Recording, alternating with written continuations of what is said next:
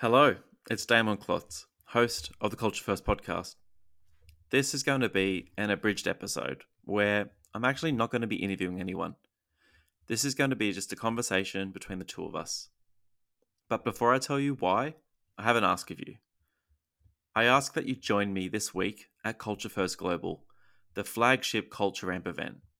It's happening on Wednesday, the 26th of October, and it's available for anyone around the world to attend for free. By signing up, it also means that you're going to be the first to know when all of the on demand content from the event is ready.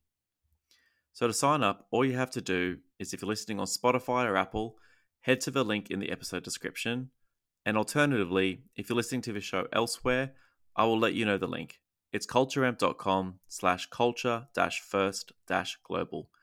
Follow that link to register for the Americas event.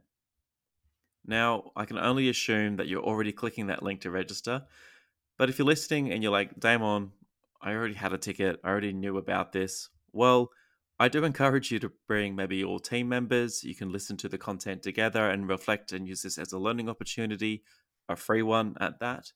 Maybe you can invite your family, uh, your friends, or maybe even bring your pet. If you do bring your pet, make sure they spend some time on the Koala Cam stage. That's right, Culture First has a Koala Cam stage. Now, if the Koala Cam wasn't enough to entice you, I'm going to be spending the rest of this episode telling you about some of the content that I'm really excited about. All right, so first, I'm going to start with the keynote speakers.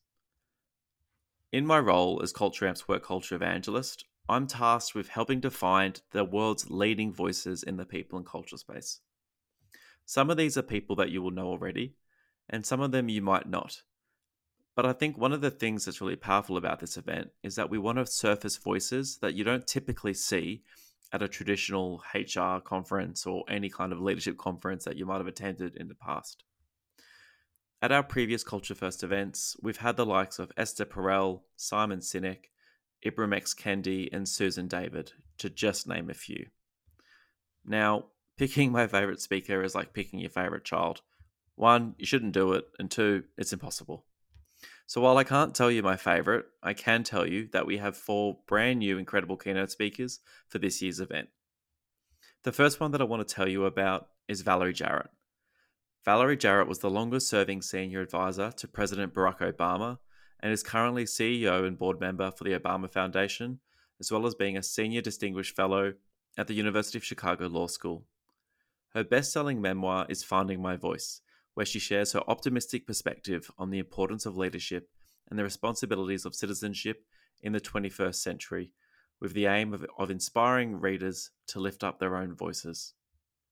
Valerie is going to be in conversation with Culture Amp CEO Didier Elzinga, and together they're going to discuss what it will take to create not only a better world of work, but a better world full stop.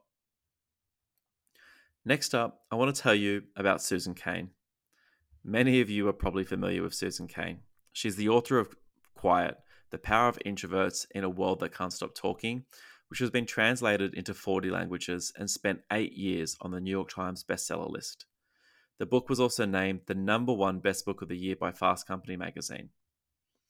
This year, she released her latest work after several years of research, and that book is called Bittersweet How Sorrow and Longing Make Us Whole. Susan will present some never before seen content on how her latest research shows up in the workplace, and she'll reflect on some of the most challenging years that we've had as we've all been trying to work through it and lead our teams in a way that focuses on the humanity at work. On that subject of humanity at work, next up is an author and a speaker who's written a book that is starting to get some traction as an antidote it's an antidote to the hustle culture and the philosophies are around trying to create all these habits that pressure you to get more things done in a day. Now, according to Adam Grant, this book is the most important book ever written about time management. And as you would know, probably, Adam Grant is a former Culture First speaker and one of the world's leading management professors.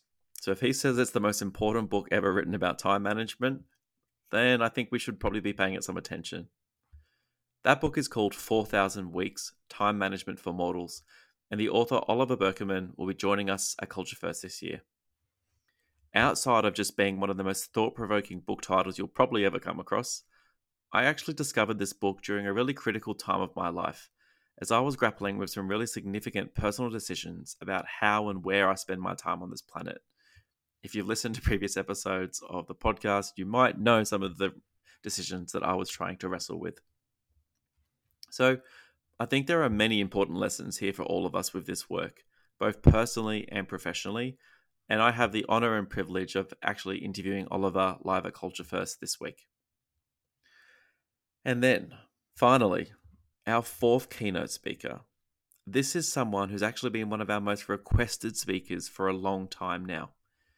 In fact, earlier this year, I was speaking with LeeAnn Renninger, who's the co founder of Life Labs Learning, and I asked her, LeeAnn, who is your dream speaker? Who have we not had on the Culture First stage that we should have?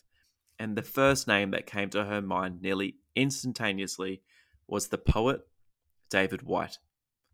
David will be joining us at Culture First to discuss what he calls conversational leadership. This actually isn't the first time that we've had a poet or someone from the more creative side of the world of work join us at Culture First. But if you're unfamiliar with David's work, I'm going to read you the title of some of his books, and I think you'll know why we've booked him. So the books are Consolations, The Solace, Nourishment, and Underlying Meaning of Everyday Words, that's actually a book that I have on me right now as I'm traveling. The next is The Three Marriages Reimagining Work, Self, and Relationship.